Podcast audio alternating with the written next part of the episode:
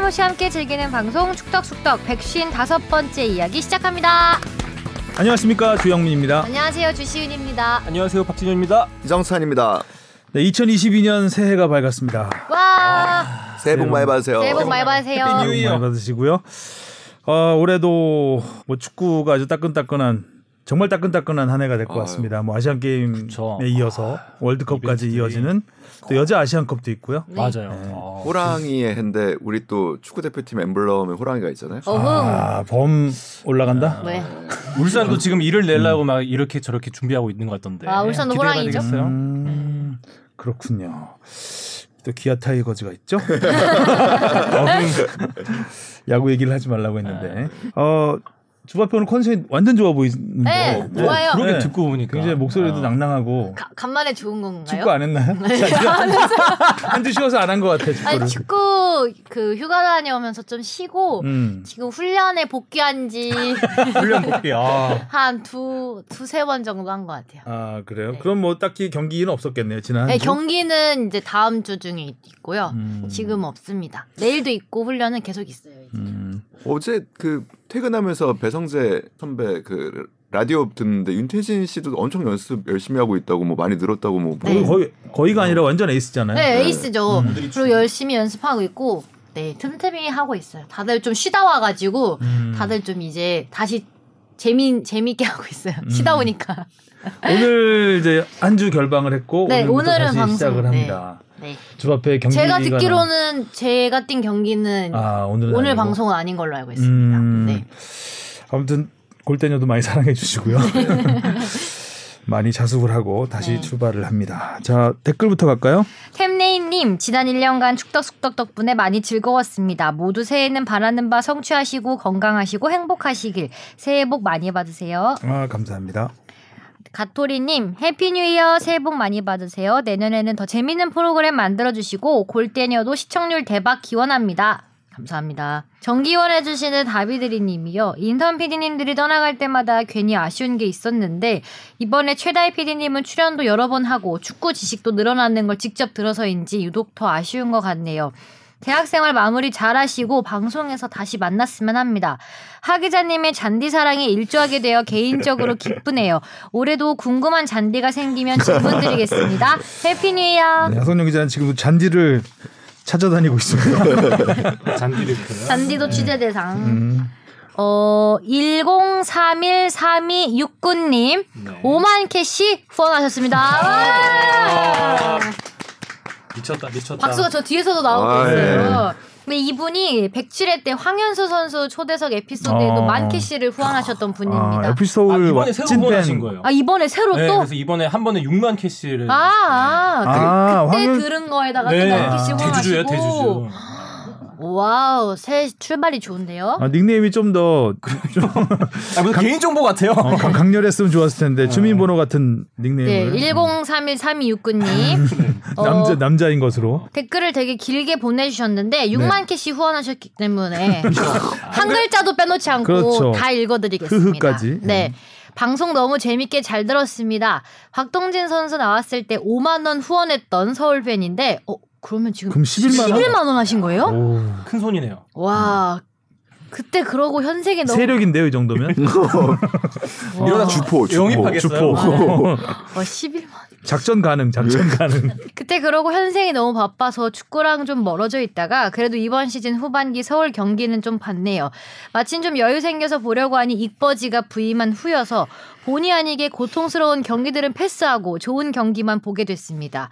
이젠 서울에 좋은 날만 있기를 우리 사냥개 동진 선수도 짱욱이 영욱 선수도 정말 많이 좋아하는 선수들인데 둘 다 이적설이 들려서 너무 슬프네요. 하지만 저와 서울의 행복한 기억을 많이 가져다 준 만큼 언제 어디에서 뛰든 끝까지 응원하겠습니다. 물론 수원은 안 됨. 그래도 웬만하면 서울에 남는 걸로. 그리고 우리 황현수 선수도 나왔던데 작년 방송이지만 들어보겠습니다. 황현수 선수도 새해에는 안 좋은 것들은 다 털어버리고 다시 일어서서 도약하는 한 해가 되길 바라봅니다. 그 방송 다시 들어보니 의심의 눈초리가 있는 것 같아서 말인데 저는 서울 관계자는 진짜 아니고 그냥 우리 선수들이 너무 좋은 한 명의 서울 팬입니다. 사실 직관을 잘 못 가는 편이라 돈이 좀 굳습니다. 음, 그 돈을 여기다가 해주세요. 입장권이었구나. 네. 아무튼 다음에도 강동원만큼 잘생기고 원빈만큼 멋있는 우리 FC 서울 선수들 많이 초청해 주세요. 진행자님들도 새해 복 많이 받으세요. 그리고 어 유튜브 주합의 유튜브 자주 보는데 소녀시대 사랑은 선율을 타고 불러주세요. 갑자기 신청곡까지 노래할 때 목소리 너무 이쁘심 이렇게. 아, 주법회 노래 정말 잘해요. 이 노래 잘 어울릴 것 같은데 이 노래? 이 노래 아? 그러면 또 11만 개시를 원하셨기 때문에 그렇죠. 제가 기회가 되면 불러보는 걸로 하겠습니다. 지금이 기회 아니에요? 저 이 노래가 뭔지 몰라요. 아 공부해서 아, 네. 공부해서 사랑은 선율을 타고 이거 프로그램 아닌가요? 사랑은 뭘 타고죠 그건? TV가 사랑을 타. TV가 사랑을 타는 건가요? 네, 중계 전도가 됐네요. 아 사랑은 아 TV가 사랑을 타고라고요? TV는 TV는 사랑을 싣고. 아, 싣고. 누가 타든 사랑을 아. 어, TV가 사랑을 어떻게 타요? 빠바바바 왜? 짜잔 짜잔 새해부터 이상해요. 제, 제 음원 만들었는데 음정이 저 따위예요. 아 요새 기계가 좋아요. 아 난리 났네. 네 새해 질문이 들어왔습니다. Wow. 무엇이든 물어보세요. 아, 음. 이승호님이 보내주셨습니다. 질문을 여러 개 보내주셨는데요. 유니폼 스폰서 관련해서 질문했던 청취자입니다. 메일을 보내고 한동안 답이 없어 질문이 별로였나 자책하고 있었는데 기우였네요. 답변 주셔서 감사합니다. 더불어 제 메일 잊지 않고 챙겨주신 게 아마 인턴 PD님 덕이지 않았을까 추측하는데요. 제가 했어요. 아, 레버 미디어.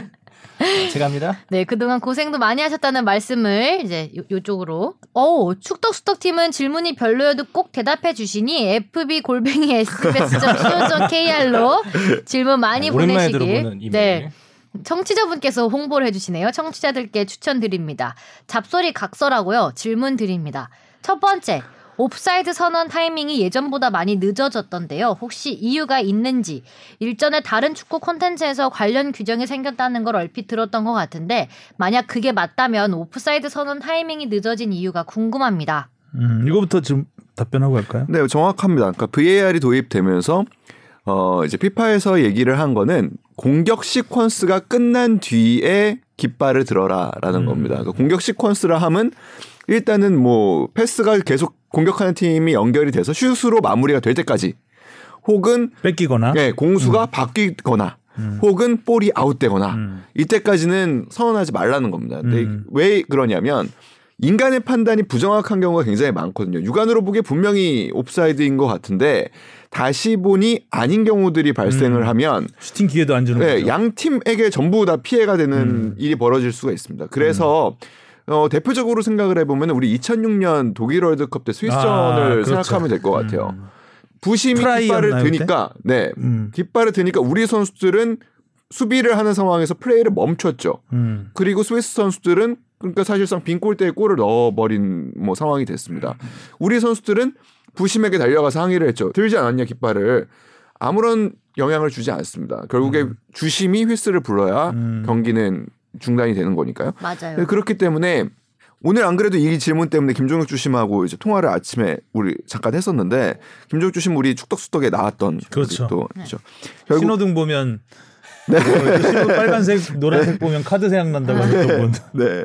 그러니까 결국에 어, 원칙은 주심이 휘스를 불 때까지니까 선수들은 반드시 경기를 속행해야 한다. 어떤 상황에서도. 음. 어, 그리고 이제 팬들은 근데 좀 답답한 부분이 좀 있을 거예요. 그렇죠. 예, 명확하게 이거 누가 봐도 옵사이드인데 부심이 불지를 않고 경기를 진행시키고 있으니까 약간 좀 이상한 경우가 발생하지만 VAR 때문에 그렇습니다. 그러니까 그것 때문에 선수들이 이제 그런 경우가 되게 공이 누구한테 갈지 모르는 어, 되게 긴박한 상황이잖아요. 선수들이 이제 끼리 부딪힐 수 있는 그런 부상이 염려되는 순간도 되게 많았어서 그런 확실한 상황에서는 빨리 부르셨으면 좋겠어요. 이게 권고 사항인 건가요? 아니면 꼭 그렇게 하라는 건가요? 아 그렇게 하라는 겁니다. 일단은 아. 일단은 그렇게 하라는 그렇게 하는 예. 게 VAR을 도입한 상황에서는 그렇게 네. 하는 게 맞죠. 네, 네, 그리고 일단 앞- 슈팅까지는 하게 해야 음. 나중에 만약 뒤, 뒤집힐 경우에 억울하진 않잖아요. 그렇죠. 네. 예, 일단 슈팅까지 해서 뭐 그게 들어가든 말든 일단 음. 돼야 되는 거죠. 네, 들어갔을 경우에는 이제 그때 비디오 판독을 하는 거죠. 네. 음. 그래서 그때 이제 심판이 그 부심이 들죠. 그때는 음. 들면 이제 그때 이제 비디오 판독으로 결정을 하게 되는. 그리고 그 얘기 하더라고요. 그러니까 방금 얘기한 대로 박정우 씨처럼 누가 봐도 확실한 경우가 있는데라는 얘기를 하는 부분에 있어서 누가 봐도 분명하지만 사실 선 그어 보면 애매한 경우도 굉장히 많대요. 음. 그렇기 때문에 이렇게 가는 게 현재로서는 맞다. 음. 음. 자, 두 번째요. 네, 추가 시간 관련 질문인데요. 추가 시간을 측정하는 사람이 누군가요? 대기심이 하나요? 그렇다면 스톱워치로 멈춘 시간을 재서 그걸 합산하는 건가요? 그리고 측정 기준이 있는지도 궁금합니다. 어 주심이 합니다. 아. 주심은 양 보통 경기장에 들어갈 때 양손의 시계를 찹니다. 경기가 시작하면 양쪽 시계를 다 이제 어. 러닝을 시키는데요. 한쪽 시계는 끊지 않고 그냥 흘려보냅니다. 그리고 한쪽 시계는 그 이제 경기가 중단되면 멈춥니다. 그랬다가 다시 재개할 때 다시 키고요. 이렇게 해서 결국에 이제 43분이 되면 그러니까 전후반의 경우 음. 43분이 되면 VAR과 송신을 합니다. 내가 보기에는 이 정도의 그 로스 타임이 생긴 것 같은데 맞나? 라고 했을 때 VAR이 뭐 맞다, 뭐 틀리다 이런 얘기를 해주면 그 뒤에 주심이 대기심에게 송신을 합니다. 음. 뭐 예를 들면 추가 시간을 1분 주겠습니다. 2분 주겠습니다. 음. 라는 이야기를 주심이 대기심에게 이야기를 하는 거고 대기심은 그 얘기를 듣고 음. 44분이 되면 이제 추가 시간이 얼마 남았다라는 거를 표시하는 거라고 합니다. 과정은 그렇다고 합니다. 음. 마지막 질문은 축구 선수들이나 기자들이 이야기하는 걸 들어보면 경기를 뛴다 출전한다보다 뛰긴다라는 용어를 많이 쓰던데요. 어떻게 생긴 용어이고 무슨 의미인지 궁금합니다. 아무튼 좋은 방송 항상 감사하고요. 새해 복 많이 받으세요. 이거 한번 뭐 제가 얘기 거, 거의 다 뛰긴다라고 하죠. 네. 저도 이제 뛰긴다라고 써요. 거기 이게 고견혁 한다인데, 네. 그죠? 감독님들도 다 뛰긴다라고. 뛰긴다고. 감독님들이 사실 제일 많이 거의, 쓰는 예. 표현이에요. 감독님들이 그 종목을 불문하고 아 종목 불문이에요. 종목 불문하고 맞아요. 그러니까, 예. 예. 그래서 어디서 나온 말이죠? 아니 그러니까 이 선수 오늘 출전하나요 안 하나요라는 뭐 질문을 하면은 아 뛰기게 해봐야 음. 아 오늘은 좀 몸 컨디션이 안 좋을 것 같아서 어. 뭐 이런 이런 그러니까 여러 활용들이 가능합니다. 그러니까 결국에는 줄임말이죠. 네. 이 뛰게 하는 뭐. 표준어는 아니죠. 당연히 아니죠. 아니죠. 아니죠. 그렇죠. 그러니까 내보내는 건데 네. 출전시키는 건데 네. 그러니까 뛰킨다라고 이제 그 현장에서 현장 네. 용어, 네. 음, 전문 용어 소위. 빨리 말하다 현장 보니까 전문 용어. 생긴 건가? 그런가 봐요. 그 입에 감기는 말이에요. 네. 맞아요. 그 유래는 좀 알기 힘든. 네. 그렇죠. 이런 용어들이 뭐 종종 있죠. 현장에서만 쓰이는 용어들. 네. 생각은 잘 안 나지만.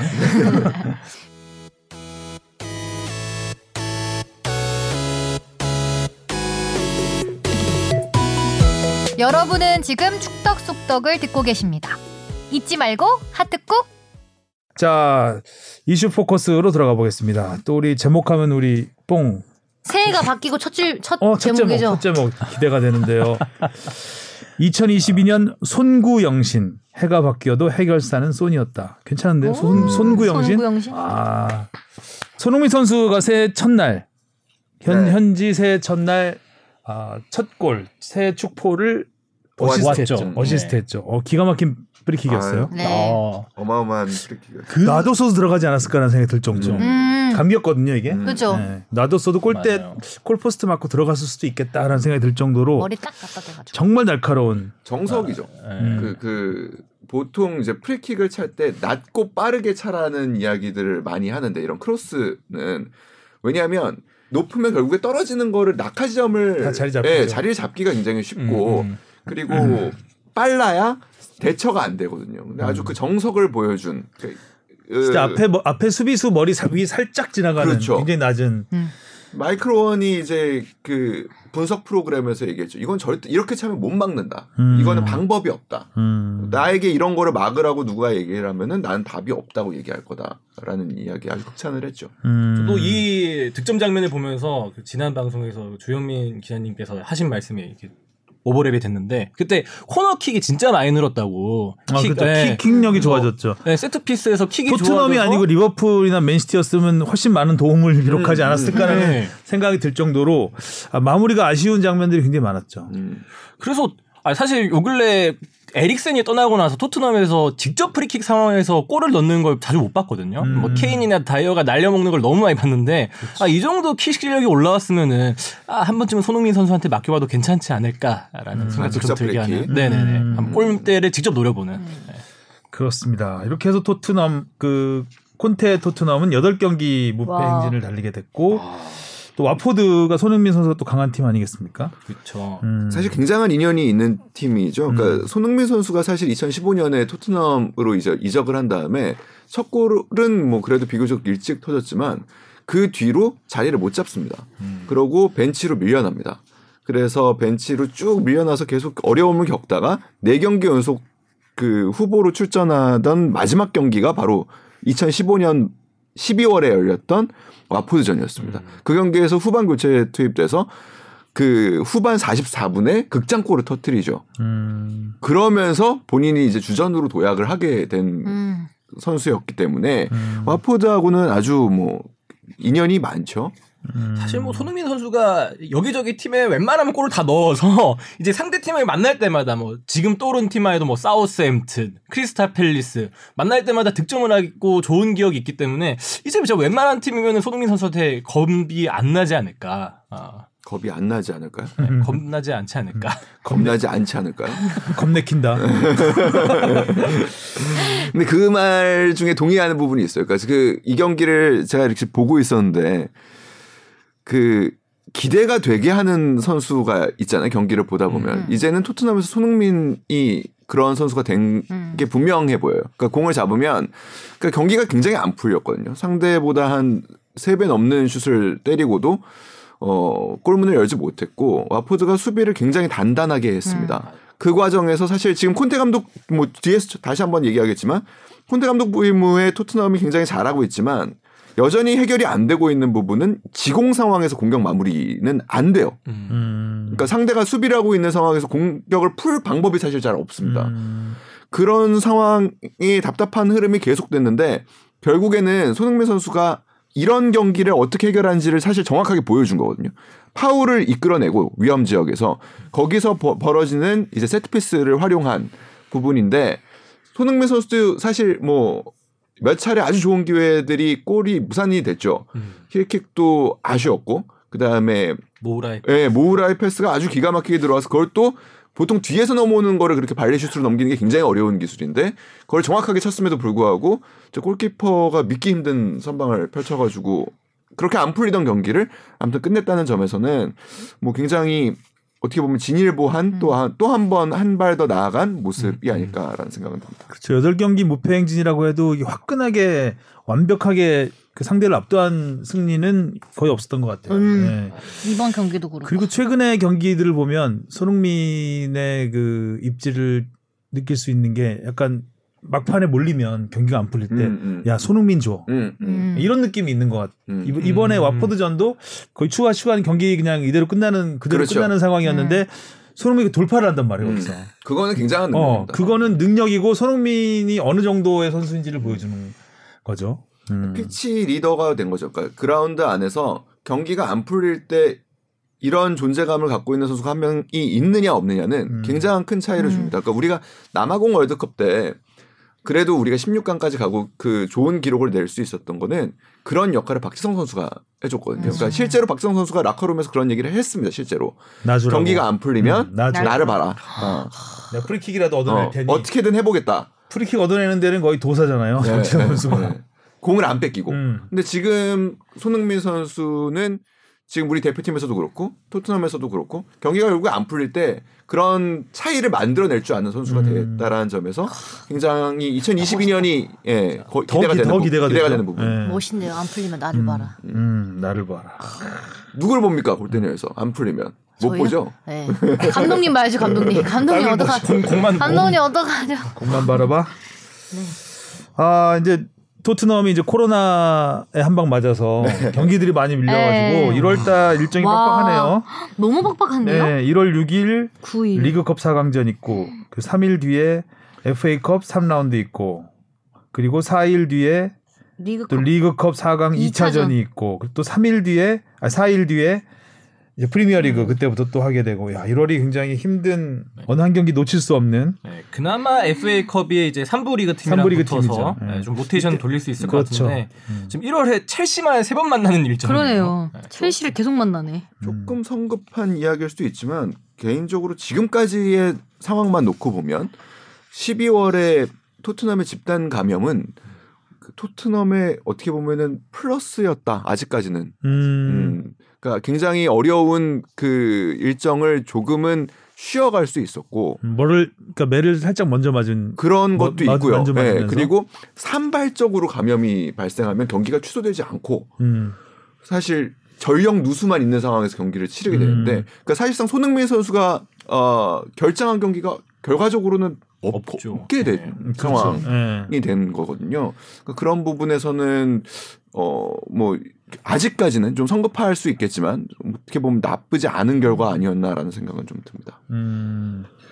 그래서 프리미어리그 순위표를 아. 보면 네. 뭐 경기 숫자들이 너무 차이가 나니까 토트넘 같은 경우는 많게는 세 경기까지 덜 치렀고 네. 어, 평균 한 두 경기 정도 음. 네. 상위권 팀들하고 두 경기 정도 덜 치른 상황에서 현재 6위입니다. 네. 만약에 그 앞에 4, 5위 팀이 20경기인데 20경기를 그러니까 두 경기를 다 이긴다고 하면 그쵸. 4위까지 될수 있는 네. 네. 있는. 산술적으로 지금 그러니까 결국에는 프리미어 리그에서 제일 중요한 거는 뭐 우승 누가 하느냐 또 당연히 제일 중요하고 그 다음은 이제 챔스. 챔피언스 리그 4위까지 누가 가느냐인데 뭐 3위까지는 거의 뭐 네, 그러니까 사실 맨시티니까 독주 체제를 약간 지금 굳혀가고 있는 상황이고, 그렇죠. 그다음 10점 첼리. 예, 첼시와 리버풀은 좋습니다. 음. 사실 경기력이 워낙 좋습니다. 음. 그래서 이 두 팀이 떨어질 것 같은 느낌은 잘 안 듭니다. 네. 그러면. 아스날, 웨스트햄, 토트넘, 맨유 이 음. 네 팀이 한 장을 놓고 싸울 가능성이 굉장히 높다고 저는 보이 거든요. 음. 터진다, 박 터져. 웨스트햄이 전 내려갈 때가 됐다고 생각했는데 아, 잘 버티고 있어요. 그러게요. 생각보다 네. 잘 버티고 있고 그러게요. 토트넘은 사실 어 콘테 감독 부임 전만 해도 유로파는 될까? 뭐 이런 그쵸. 사실 뭐, 상황이었는데 네, 중위권이었으니 컨퍼런스 지금- 나갈 수 있을까? 음, 지금 상황이면은 산술적으로는 4위에도 충분히 가능한 위치에 있기 때문에 음. 근데 다만 토트넘은 아까도 얘기했듯이 그 부분을 좀 해결을 해야 할 거예요.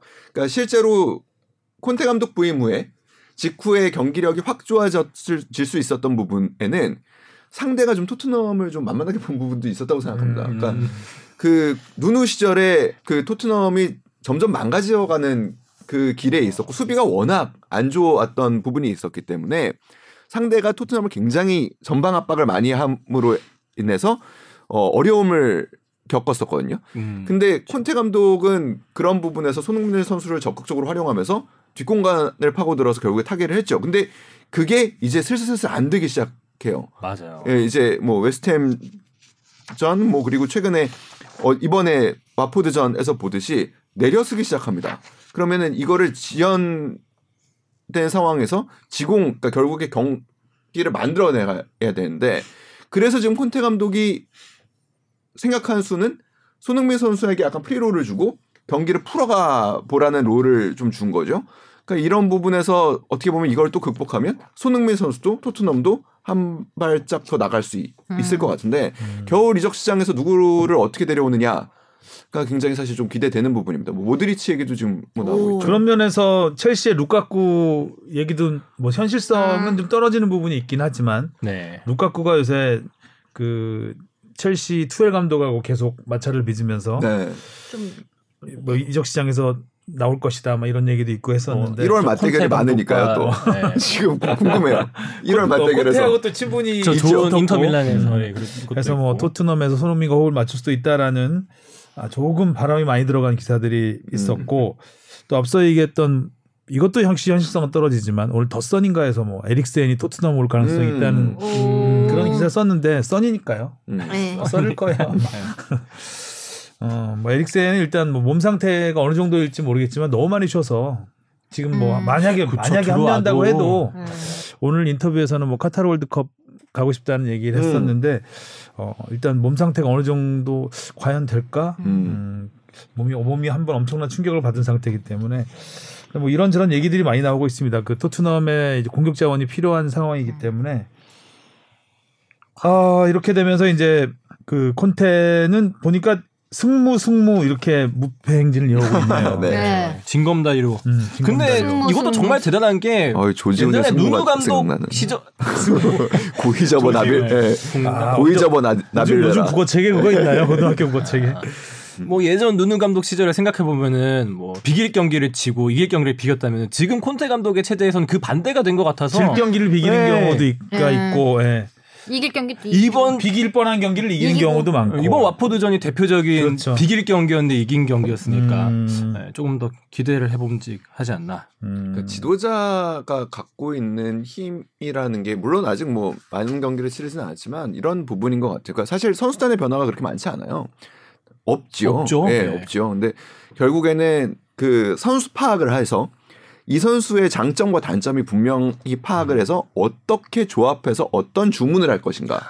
그게 리더인 것 같아요. 그러니까 단점이 없는 사람이 없고 장점만 있는 사람도 없습니다. 그러니까 그들을 어떻게 조합하고 그들에게 어떤 동기를 부여하고 그리고 어떤 주문을 해서 쓸 것인가.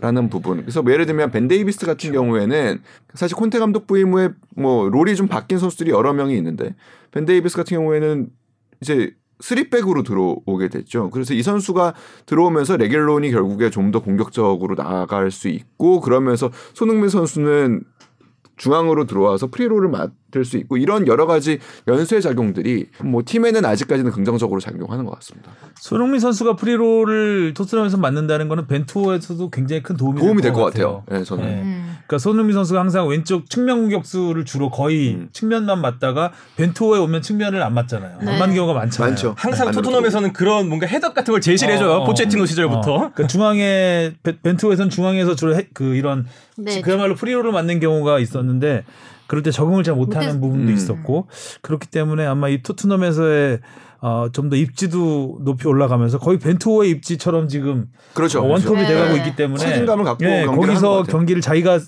풀어나가는 그 훈련을 하다가 벤투어에 합류하면 어, 굉장히 큰 도움이 될 수도 있겠다. 음, 저도 그런 기대를 갖고 있습니다. 자, 두 번째 이슈로 넘어가 보겠습니다. 네. 스토브리그 특집 제주 김현희 단장 인터뷰. 이건 뭐 제목 대충 따라네요. 아, 이건 정직하죠. 어. 아, 이번에 이 올겨울에 저- 정말 제주가 네. 쏠쏠하게 영입을 하고 있습니다. 네. 투자도 많이 하고 있고요. 그래서 김현희 단장, 우리 섭외 네. 전문 이정찬 기자가 어, 누구를 섭외할까 고민하다가 제주의 폭풍 영입에 관해서 물어보기 위해서 네. 김현희 단장을 단장 최초 아닌가요? 음, 그렇죠. 이천수 단장은 아니었죠. 전력 강화 실장. 실장. 예. 아, 음. 점점 직급이 높아지고 있습니다. 다음엔 사장을 기대해볼게요. 대표 이사. 다음에 구단주까지 언제 한번. 김현희 단장 인터뷰를 해보겠습니다. 먼저 우리 뽕 PD가 아주 준비를 잘했네요. 윤빛가람, 아 윤빛가람, 최영준, 이지솔. 오늘도 두 명인가 영입한 것 같은데 오늘 계속해서 오늘- 뭐 네, 오피셜이 계속 끊임없이 있어요. 제주 관련 이적 기사만 나오고 있습니다. 많이 나오고 있습니다. 어 아무래도 이 그 지난 시즌에 챔스 티켓을 아, 너무 아쉽게 네, 진짜 코앞에서 놓쳤죠. 음. 참 FA컵을 눈물로 바라봤지 않았습니까? 음. 가장 슬프게 어떻게 예, 보면 대구 시- 대구를 열심히 응원했지만 네. 세징야 파이팅을 외쳤지만 음. 어, 그, 거에서 뭔가 자극이 됐 지 않았을까라는 생각이 네. 드는데 굉장히 아주 뭐, 꽤 투자를 하고 있습니다. 네. 김현희 단장님을 연결해 보도록 하겠습니다. 네. 단장님 안녕하세요. 안녕하세요. 네, 단장님 준비되셨죠? 예, 예. 네, 주시은 아나운서가 먼저 프로필부터 소개해 드린대요. 네. 안녕하세요. 안녕하세요. 한번 들어보시겠어요? 자, 네. 현대백화점 홍보실 직원이었다가 2005년 부산 아이파크에 입사합니다. 2012년 대구로 옮겨 홍보 마케팅 팀장으로 활동하시고요. 모범적인 사회공헌 활동 모델을 제시하셨습니다. 2014년 울산 홍보 마케팅 팀장으로 이직했고 같은 해 12월 K리그1 최연소 사무국장으로 승진하셨습니다. 이후 2016년 10월 사업 경영실장을 거쳐 2019년까지 사무국장을 지냈고 2020 시즌엔 승격을 위한 혁신의 일환으로 신인 단장을 찾던 제주는 구단 운영의 전 분야를 거친 실무형 인재인 김현희 신인 단장을 적임자로 선택. 2020년 제주는 승격에 성공하고 2021년 제주는 승격 첫해 파이널 A를 진출했습니다. 야, 마음에 거기 드시나요? 아주 혁혁한 공을 세우신. 몸둘 바를 모르겠습니다. 뭐 중간 중간에 아픔도 있었는데 너무 좋은 길만 걸어온 것 같이 말씀해 주셔서 감사합니다. 음, 거의 엘리베이터를 타셨는데요, 보니까. 또 우리 뽕 PD가 그 SBS 드라마 스토브리그 주인공 백승수와 닮은 점에서 비선수 출신 아, 저- 젊은 나이 성과 청구사. 성과 청부사. 아 드라마 때문에 많이 주변에서 욕을 먹고 그러고 계시군요. 네. 네. 뭐 그 사실 겨울이 그 스토브리그의 명대사기도 한데 겨울은 단장의 계절이다. 이제 단장의 계절 어떻게 보내고 계십니까? 예, 뭐 방금 말씀드렸지만 그 드라마 때문에 사실은 단장이란 직업이나 구단 업무에 대해서 좀 소개가 됐는데 아, 실제로 그 주변에서도 시즌이 끝나면 도대체 뭐 하냐 이런 질문 많이 받습니다. 그런데 어, 저희 사무국하고 또 감독, 코치 그리고 선수들도 잠깐의 휴식 정도만 하고 또 새로운 시즌을 준비하고 있다고 이렇게 말씀드리고 싶고요. 사무국은 특별히 어, 감독과 상의해서 선수 영입 그리고 또 스폰서 영입, 또 홈경기 기획, 뭐 이런 등등 이런 준비들을 하느라 하- 어떻게 보면 제일 바쁜 시기입니다. 네. 어떻게 보면 돈 좀 아끼시려면은 그 제주 같은 경우에는 그냥 제주에서 훈련하셨으면 될 텐데 순천으로 이번에 가신다. 순천으로 네네. 가신다고요? 그 좀 왜 이렇게 이런 선택을 하셨어요? 예, 뭐 오해하실 수 있는데 감독과 단장은 이렇게, 싸우는 관계가 아닙니다. 예, 특히 운영비를 아끼기 위해서 단장이 있는 건 아니고요. 사실은 목표는 이제 22 시즌을 어떻게 목표를 달성하느냐에 따라서 준비가 필요한데 그, 어, 그 예산을 어떻게 쓰고 준비를 어떻게 하느냐에 따라서 감독과 상의해서 일단은 뭐 제주에 남아서 뭐 운영비를 아낄 수 있지만 또 전지훈련이라는 특성이 있고 한국 선수들에 대한 그런 특성이 있기 때문에 전지훈련을 택했습니다. 목소리가 장지연 해설위원하고 비슷하시네요. 아 그러세요? 예, 굉장히 굉장히 말씀도 잘하시고 음. 예, 해설 욕심은 없으신가요? 어, 해설 욕심까지요? 언제 언젠가 한번 기회가 된다면 어, 비선수 우리 출신 우리 팀 한번 해설자. 해보고 싶습니다. 예. 아 음. 이번에 그 앞서도 말했지만 막 윤빛가람 선수나 뭐 최영준 선수나 이지솔 선수나 폭풍 영입을 지금 하고 있는데 그래서 팬들 사이에서는 네네. 벌써 전북과 울산을 위협하는 우승 후보로 네. 평가받고 있거든요.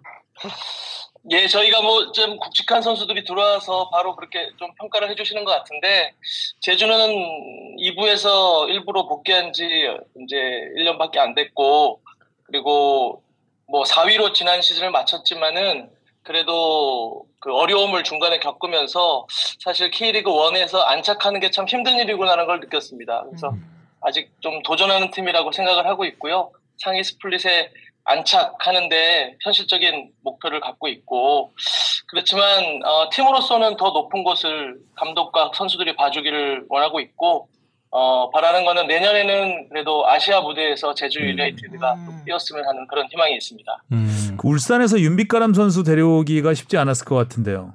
아, 사실은 어, 대형 선수고 너무 좋은 선수라서 시장에 나오면 여러 또 경쟁 구단들이 생길 걸로 예상을 했습니다. 그런데 이제 저희가 또 친정팀이기도 해서 저희 쪽에 조금 정보가 빨리 왔었고요. 선수하고 접촉을 좀 빠- 빨리 했었고 또 뭐 친정팀이지만 울산이 대승적인 차원에서 이렇게 좋은 선택을 해주셔서 저희가 좋은 미드필드를 영입할 수 있게 됐습니다. 지갑을 좀 여신 건가요? 많이 온 것 같아요. 아, 뭐, 제주는 늘 지갑을 열었다고 생각합니다. 어, 물론 뭐, 아니었던 것 강등도 있었고. 지갑을 바꾸신 건가요? 아, 작년에 보시면 저희가 선수단 인건비를 전북하고 울산에 의해서 세 번째로 많이 쓴 구단이었습니다. 음. 그래서 사실은 이제 어떤 방향으로 쓰느냐, 어떤 어떤 단계를 거쳐서 선수를 구성하느냐, 이, 이런 계획 하에서 움직이면 사실은 같은 돈을 쓰더라도 좀 더 효율적으로 쓸 수 있을 것 같고 그런 부분에서 남기일 감독이 선수를 육성해주고 선수를 성장시키는데 굉장한 큰 힘을 갖고 있기 때문에 어, 팀을 점점 강화시키는데 좀 도움이 많이 되는 것 같아요. 추가 깜짝 영입 있습니까? 없습니까? 어, 있습니다만 오. 깜짝은 아닐 수 있어요. 음, 힌트를 좀 주세요. 들으시- 아니 들으시는 분들이 또 기분 나쁘실 수 있지만 하여튼 유튜버 분들이 많이 벌써 얘기를 많이 하셔서 음. 있습니다만 깜짝이 아닐 수도 있고 음. 음, 이미 어, 알려져 어느 정도 우선- 알려져 있는 뭐 그렇고요. 음. 그리고 외국인 선수들 저희가 작년에 사실 제르소라는 선수를 잘 활용했는데 에, 오른쪽 윙포드가 이제 적임자가 없어서 좀 저희가 전술적으로 고생을 했는데 오른쪽 윙포드에 좀 외국인 선수를 영입하고 있습니다. 음. 그리고 혹시나 이제 그 이청용 선수도 돌아오고 기성용 선수도 돌아오다 보니까 아, 그 네네. 같은 시대를 또 풍미했던 구자철 구자철 선수. 네, 또 우리 구자철. 네. 네, 네. 예, 또 제주에서 또 성장한 선수기 때문에 오는 게 아니냐 뭐 이런 얘기들이 많이 있습니다. 어, 뭐 대형 선수가 들어오는 거는 구단에 굉장히 좋은 거고 유럽의 좋은 리그를 경험한 선수가 오면 뭐 지금 이청용 선수나 기성용 선수가 그 구단에서 좋은 영향력을 끼치고 있다고 봐서 저희도 구자철 선수에게 항상 러브콜을 보내고 있고요. 어, 뭐 힌트를 드리자면 어, 저희가 사랑하고 있지만 어, 짝사랑은 아닌 것 같습니다. 오. 아, 기대된다. 기회를 잘 만들면, 예, 기회를 잘 만들면 또 제주에서 구자철 선수가 뛸 수 있는 모습이 있지 않을까 생각됩니다. 음. 야, 중원이 엄청 화려해지겠어요. 그러면 진짜. 아 올해에 온다는 건 아니고요. 선수의 상황이 더 중요하기 때문에 그래서 선수의 진로에 대해서도 그렇고 앞으로의 어, 계획에서도 그렇고 어, 이런 경우는 별로 어- 없을 텐데 그래도 계속 이렇게 상의하면서 저희가 어, 이렇게 소통하고 있는 중입니다. 단장님 일단 경기인 출신이 아닌 게 장점도 있고 사실 단점도 있을 것 같아요. 근데 선수 영입하는 과정에서 사실 뭐 현장에서 만약에 아이 그뭐 경기인 출신도 아니면서 혹은 또 선수들과 또 협상을 할 때 아이 뭐 선수인 출신이 아닌 단장이어서 뭐 우리 상황을 너무 이해 못한다 이런 사실 오해도 받으실 수 있잖아요. 그래서 협상에 네. 혹시 좀 노하우가 좀 있으세요? 아 모르겠습니다. 이제 아, 데이터나 이런 것들을 많이 볼 수 있으면 더 좋을 것 같고 이제 증명이 될 수 있으면 더 좋은데 어, 결과적으로 축구에 대해서 어, 이해하려고 많이 노력하는 편이고요. 그리고 어, 기본적으로 저는 어, 선수 평가를 하는 데 있어서 제가 많이 개입하지 않습니다. 음. 전문가들이 있고 스카우터들이 있기 때문에 음. 그 선수 평가를 어, 개인이 하지 않게끔 하는 게 제 역할이고 여러 명이 평가를 해서 어, 대상자를 고른다라는 게 저, 저의 노하우고요. 그리고 뭐 저도 그렇다고 해서 선수를 이제 안 볼 수는 없으니까 저는 데이터를 위주로 본다기보다는 그풀 경기를 위주로 보려고 하고 있습니다. 그래서 사실 한 선수를 보는데 시간이 좀 많이 걸리긴 하는데 그렇게 해야 축구도 이해되고 또 뭐 여러 가지가 한꺼번에 선수를 이해할 수 있어서 그렇게 하고 제가 이제 전문가들한테 확인하는 방식을 취하고 있습니다. 2022년 단장님이 생각하는 지향하는 좀 제주의 모습 어떤 모습입니까? 어, 딱 한마디로 말씀드리긴 좀 그런데 제가 작년에 굉장히 의미 있게 본 장면이 있습니다. 어, 작년에 울산하고 저희가 제주가 경기를 한 모습이었는데 저희 캡틴이었던 이장, 이창민 선수가 윤빛가람 선수를 이렇게 압박하고 쫓아다니면서 계속 미드필드끼리 부딪히는데 웃으면서 축구를 하더라고요. 그래서 와, 저 진짜 행복한가 보다 이런 생각을 했거든요. 그래서 어, 그 선수들이 좀 수준 높은 축구를 할 수 있게끔 좋은 동료들을 저희가 어, 선수 스쿼드를 만드는 거 그리고 행복하게 축구할 수 있는 환경을 만드는 거 그리고 그러한 수준 높은 축구를 할 수 있을 때 또 축구 팬과 제주도민들이 또 같이 행복을 느낄 수 있는 거 뭐 이런 어, 구단의 모습이 됐으면 좋겠고 저는 사실은 어, 선수 구성을 이렇게 하고 나면 어, 그 다음은 감독의 모든 거를 맡기는 편입니다. 그래서 감독께서 잘 만들어 주실 거라고 믿고 있고요. 어, 그래도 저는 선수 출신보다는 마케팅도 많이 하고 이러다 보니까 어, 이런 좋은 축구를 보여줄 때 홍경기장에 많은 제주도민분, 축구 팬분들이 오시는 거를 보는 게 제 꿈입니다. 음. 네, 아무튼 단장님 너무 감- 말씀 감사드리고요. 아무튼 그런 축구 네네. 저희도 많이 기대하겠습니다. 고맙습니다. 좀 제주 유나이티드 많이 관심 가져주시고 응원 많이 부탁드리겠습니다. 네. 네, 새해 복 많이! 받으세요. 새해 복 많이 받으십시오. 감사합니다. 감사합니다. 말씀을 되게 잘하시네요. 네. 네. 어, 무슨 해설자하고 통화한 줄 알았어요. 논리전연하시. 정말. 네. 네. 조금 저는 개인적으로는 그 뭐 스토브리그 백승수 단장하고 비교하는 기사들이 많이 나왔던 게 현장에서 느- 기자들이 느끼는 이미지가 약간 비슷한 부분이 있어요. 근데 백승수 단장보다 조금 더 따뜻한 느낌은 음. 있습니다. 그 백승수 단장은 굉장히 좀 차갑고 좀 냉철했지만 그 김현희 단장 같은 경우에는 좀 그래도 좀 따뜻하고 음. 그 같이 축구를 한번 해봤었는데 축구를 굉장히 잘해요. 아. 그러니까 비경기인 출신이지만 아. 축구를 굉장히 잘했던 걸로 제가 기억을 합니다. 기자들하고 하니까 그런 거 아니에요? 그럴 수 있죠. 네. 기자들이 생각보다 잘 못 뛰어요. 입만, 축구죠, 입만 축구. 살아서 입만 입만 살아서. 살아서 예. 의자에 오래 앉아 있어가지고 잘 못 뛰는. 기대되네요, 예. 제주가. 우리 저희 예전에 제주 맛집 보내주신 분. 음. 태건님, 박태건. 아 박태건님 좋아하실 것 같아요, 음. 굉장히. 맞아요. 이제 댓글이 슬슬 달릴 때가 됐는데, 네. 그죠?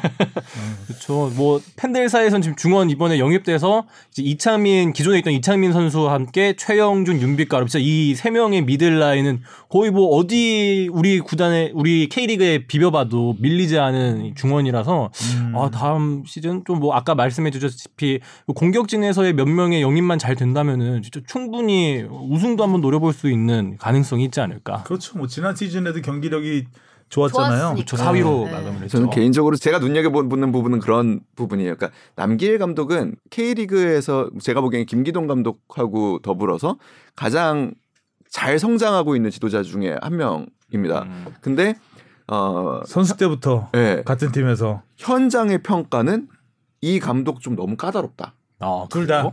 그 아니 김기동 감독은 조금 덜 하고 음. 남길 감독은 좀 너무 까다롭다. 자기 색이 너무 강하고 음. 좀 선수들을 몰아붙이는 스타일이고 실제로 지난 시즌에도 선수하고의 불화설이 터지기도 했었죠. 그래서 뭐 경기 후에 클럽하우스에서 와서 훈련을 지도 휴식 대신 예. 뭐 훈련을 뭐 훈련을 하자고 했는데 선수들이 반발하고 뭐 이런 이야기들이 밖으로 새어나오기도 했었던 부분이 있습니다. 그런 부분을 단장으로서 또 어떻게 핸들하는지도 사실 굉장히 기대가 되는 음. 부분이기도 하고요. 여튼 간에 재밌는 팀이라고 음. 생각합니다. 개인적으로는. 구자철 선수가 오는 것으로. 올해는 아니. 저뭐 서로 서로 좋은 마음을 갖고 연락하고 있다는 거 보니까 음. 뭐 약간 카톡 정도 하는 사이인 것 같아요. 중동은. 겨울 시즌이죠. 네. 중 이제 그 구자철 선수가 내년 여름까지 사실 계약이 되는 걸로 알고 그렇죠. 있는데 네. 음. 이번 겨울을 지나면 사실상 그 이적료가 발생하지 않기 때문에 그렇죠. 아. 구자철 선수는 지금 구단하고 이야기를 좀 해보고 있는 걸로 음. 알고 있어요. 어쨌든 썸전 타고 있네. 올해 저는 느낌이 확 올해 올 것 같다는 느낌이 살짝 들었습니다. 여름에. 음. 음. 근데 기대를 해보겠고요. 네. 예. 어 다음 이슈로 넘어가 보겠습니다. 뭐 같은 K리그인데 아는 만큼 더 재밌다. 2022 시즌 K리그 무엇이 달라지나. 아, 오늘따라, 오늘따라 왜 이렇게 아니, 정직하게 제목을 다 이거는 읽으세요? 상투적이네요. 이거는 아니, 손- 작년도. 아, 손 손구 영신 하나 처음에 딱. 아니 근데 이 아는 만큼 더 재밌다는 내후에도 써도 내 내후 계속 써도 되겠다. 아 이게 그만큼 클래식한 아, 아니 모든 게 아는 만큼 더 재밌죠. 에이, 자 이번 올 시즌 K리그에서 달라지는 것들 어, 좀 주목해 볼 만한 것들이 몇 개 있습니다. 네. 일단 승강 팀 수가 확대가 되죠. 최대 세 팀까지 야. 어. 오르락 내리락 할 수 있게 됐습니다. 어, 한 팀이 자동 그러니까 꼴찌 팀이 자동적으로 내려가게 되고 네. 두- 10일. 아니죠. 아, 꼴찌, 그렇죠. 꼴찌 아, 팀은 꼴찌 그냥 팀과 내려가요. 이부 리그 1위 팀이 네, 바, 바꾸게 바뀌는 되고. 이제 두 팀이 그러니까 이부 리그 두 팀, 그리고와 플레이오프를 네, 이부 플레이오프를 치러서 네. 아 이렇게 잘 안 읽어지죠? 그러니까 이제 12 팀도 플레이오프를 해야 된다 이거예요. 그렇죠. 그렇죠. 원래 11위 팀만 했던 건데 그렇죠. 12위만 돼도 이제 플레이오프를 치러야 된다. 그렇습니다. 올해 같이 만약에 이렇게 하위 스플릿이 촘촘하면 사실 어느 팀도 안 안심할 수 야, 없겠네요. 거의 마지막 경기에 갈릴 것 같아요. 네. 이 정도면 보통 이제 꼴찌 경쟁이 꼴찌가 확실한 꼴찌가 있지 않는 이상은 거의 마지막에 한 세 팀 정도가 물고 물리는 네, 경우가 물리잖아요. 많잖아요. 12, 11, 12 계속 물리는데. 그래서 사실 이 부분에 대한 비판도 있어요.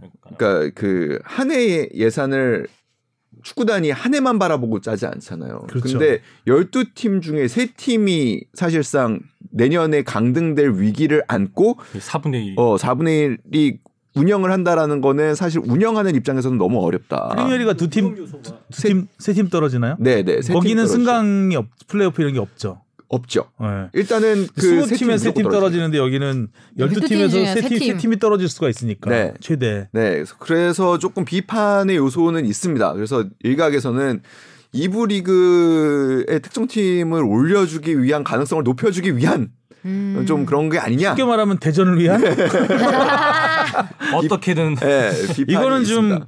좀 그러네요. 근데 물, 이런- 물론 이렇게 뭐 오르락 내리락 할 가능성이 많아지면 한번 떨어졌어도 다시 올라올 가능성은 많아지긴 하지만 음. 음.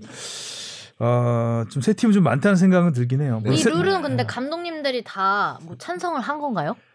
그러니까 그 이런 부분을 결정하는데 가장 큰 영향을 미치는 건 이사회죠. 이사회들은 뭐 단장이나 대표분들이 이제 참여를 해서 하는데 그런 부분에서 사실 찬성을 했다라는 것은 좀, 좀 놀라운 부분이에요.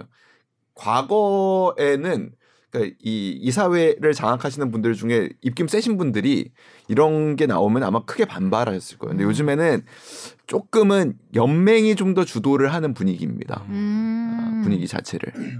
저는 뭐 팬과 미디어의 입장으로서 봤을 때 사실 지난번 플레이오프 승강 플레이오프 강원과 대전과의 경기를 바라봐도 그러니까 K리그 팬들이 볼 경기가 막판에 리그가 끝나고 나서 그 경기밖에 없잖아요. 그래서 그 경기에 대한 몰입도와 관심도가 더 증가했던 거 보는데 지금 이러한 제도에서는 승강 플레이오프가 두 경기가 치러지는 거니까 뭔가 이런 관심이 좀 분산될 것 같아서 좀 몰입이 떨어질 수도 있지 않을까라는 생각도 좀 들긴 해요. 네. 글쎄요. 네. 저만의 생각인가요? 네, 동의는 안 되지만. 네. 근데 어쨌든 그 그, 생각- 이부, 이부 리그 팀들에게는 굉장히 조. 네, 좋은 기회 가 되는 음. 제도인 건 맞습니다. 이 제도가 계속 갈 수 있을지는 좀 더 봐야 될 것 같긴 해요. 네. 왜냐하면 이부 리그가 지금 올- 이번에 김포 FC가 참가하면서 11개가 됐거든요. 네.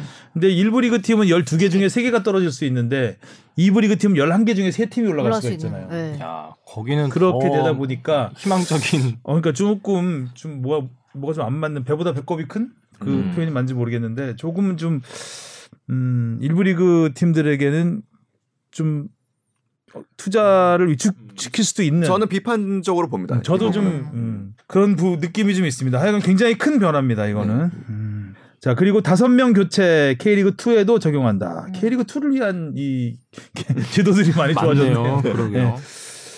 K리그 1에만 적용을 했었죠. 이 코로나 네. 어, 시대에 적용했었는데 근데 이 다섯 명 교체는 적용을 하는 게 맞죠. 네. 네, 당연히. 오히려 2부 리그에서 왜 안 했는지 의문이 그렇죠. 들었던 네, 네. 같이 할 거면 같이 해도 됐을 것 같은데 이거는 뭐 어떤 선수 보호, 그다음에 경기력 보호, 네. 뭐 여러 가지 팬 보호도 될 수 있는 것이고요. 자 그리고 준 프로 계약 활성화 고 1부터 오. 준 프로 계약 체결 가능했습니다. 지금 고 2부터 됐었죠. 그렇죠. 그 전에는 네네네. 고 1로 그 FC 서울의 강성진 선수 강성진 선수가요? 그분 그, 그 그분이란다. 그분이죠. 아, 우리 골도 넣고 저 고등학교 딸보다 2학년이 선배 딸보다 어려요. 네. 네, 훌륭하신 분이에요. 아, 선배 딸보다 어린데. 아, 골도 넣으셨더라고요. 짱진이 네. 준프로 계약 그 준프로라는 말이 굉장히 좀 입에 익질 않는데 음. 어 준프로가 무엇인지 준프로도 이렇게 통할 수 있다. 음. 어, 라는 걸 보여준 좋은 아무래도. 아무래도 제도가 일단 뭐 꿈나무 발굴에도 굉장히 큰 기회를 줄 수 있는 거기 때문에 어 뭔가 좀 더 그 여러 가지를 보고 결정한 제도인 것 같고 좀 확대를 하는 것 같습니다. 이게 어- 어디까지 확대가 될까요? 중학생까지 확대가 될까요? 글쎄요. 어느 분까지 확대가 될까요? 현재 다좀 프로 계약들 하고 있나요? 구단들이? 그게 또 이제 각 구단의 유스팀 상황에 따라서 좀 많이 다르니까요. 음. 근데 아무래도 좋은 유스팀을 유스들이 갖고 가- 아, 있는 그렇죠. 팀들에서는 아무래도 상위권 팀들이겠죠. 네. 어, 예. 부분이 있습니다. 재력이 탄탄한 팀들. 음. 자, 프로 B 팀이 네 팀으로 증가. 알리그는 구단 자율로. 이건 무슨 내용인가요? 뭐, 네. 지난번에 질문도 한번 들어왔었죠. 그러니까 그 우리 저, 제가 그랬을 때 정우영 그 프라이브루크의 정우영 선수 예를 들면서 그러니까 그 선수가 바이에른 뮌헨을 갔을 때 어떻게 성장했는지를 한번 설명을 했었는데 지금 이렇게 뭐 준 프로 계약을 맺든 어 프로 계약을 맺든 입단을 하면 20살 정도의 젊은 선수들이 뛸 수 있는 기회가 많이 없습니다. 강성진 선수도 마찬가지 어려움을 겪었었죠. 그러니까 뭐 음. 대학 고등학교 리그도 뛰면서 그 1군에서도 훈련을 하지만 1군과 2군 또 혹은 1군과 고등학교 팀을 오가면서 가- 잘못하면 실전 경기를 못 뛰는 기간이 굉장히 늘어날 수가 있습니다. 왜냐하면 1군에 당장 쓰기는 좀 어렵고요. 1군에 포함됐더라도 경기를 뭐 10분, 20분밖에 못 뛴다면 이 선수의 성장에 도움이 되지 않는 경우가 굉장히 많거든요.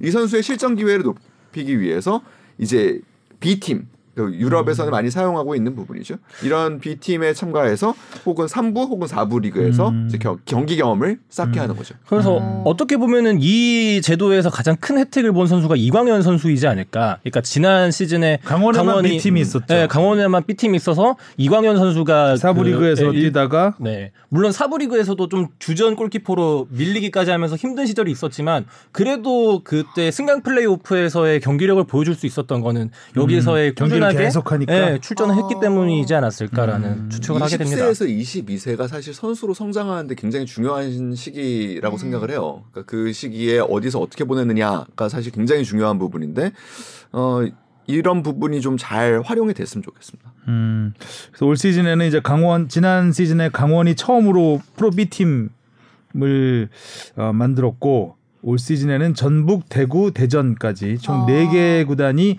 B 팀으로 K4 리그에 참여를 하게 되는 거죠.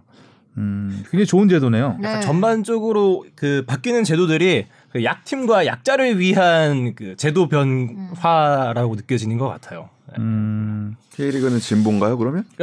그렇게 볼 수도 있겠네요. 뭐꼭 K 리그 2가 뭐 약자라고까지 할 음.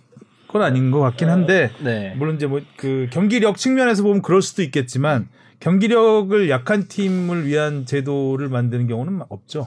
음. 예, 약자라기보다는 이거는 이제 선수들 어린 선수들의 출전 기회 그리고 아무래도 선수단의 그 뎁스를 더 푸- 어, 풍부하게 하는 깊게 하는 그런 쪽으로 제도가 변화된 것 같습니다. 개선.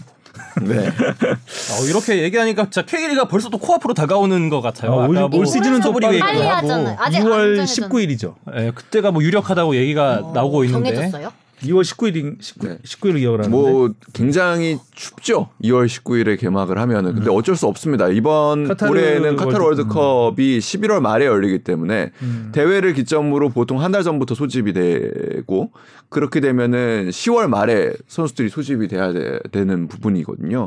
그렇게 되면 뭐 10월 중순까지 이 모든 일정이 대부분 끝나 10월 말까지 끝나야 되는. 됩니다. 근데 중간에 아시안 게임도 있잖아요. 아시안 게임은 근데 뭐 그 기간에 우리가 리그를 멈췄던 적은 없습니다. 맞다. 그렇죠. 그러니까 야구하고는 좀 다른 부분. 음. 이번엔 야구도, 야구도 안 안 멈추죠. 멈추- 어, 예, 야구도. 예.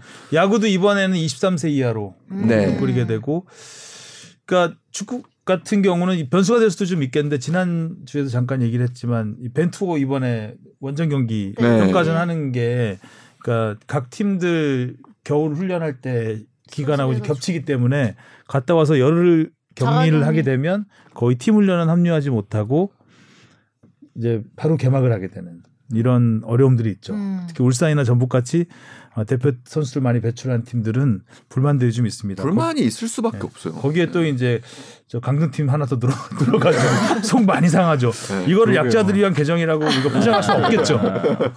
포장은 아니고 아, 근데 그렇죠. 저- 세 팀이라고 하니까 음. 진짜 확 많게 들려. 네, 저도 4분의 1이 딱 와닿는 수치인 것 같아요. 4분의 1. 떨어진다. 아니 솔직히 그 이번 지난 시즌만 놓고 그러니까 하위 보면 스플릿에서 절반이에요. 네. 아니 지난 시즌만 놓고 보면은 여섯 팀이 다 가능성이 있는 거예요. 네. 그러니까 여섯 그 하위 마지막에 이제 아. 하위로 갈 수 있는 팀들은 내년 예산 계획을 사실상 짜기가 굉장히 어려워집니다. 아니 근데 지금 이게 개막도 빨리 해 시즌도 빡빡해 근데 막 세 팀 들 수도 있어 음. 쉽지 않네요. 굉장히 아주 좌충우돌할 수 있는 네. 수준이 될 것 같기도 해요. 네. 음. 아무튼 2022년 K리그도 이제는 시- 사실상 시작이 됐습니다. 네. 선수도 뭐 영입 전쟁도 시작이 됐고 네.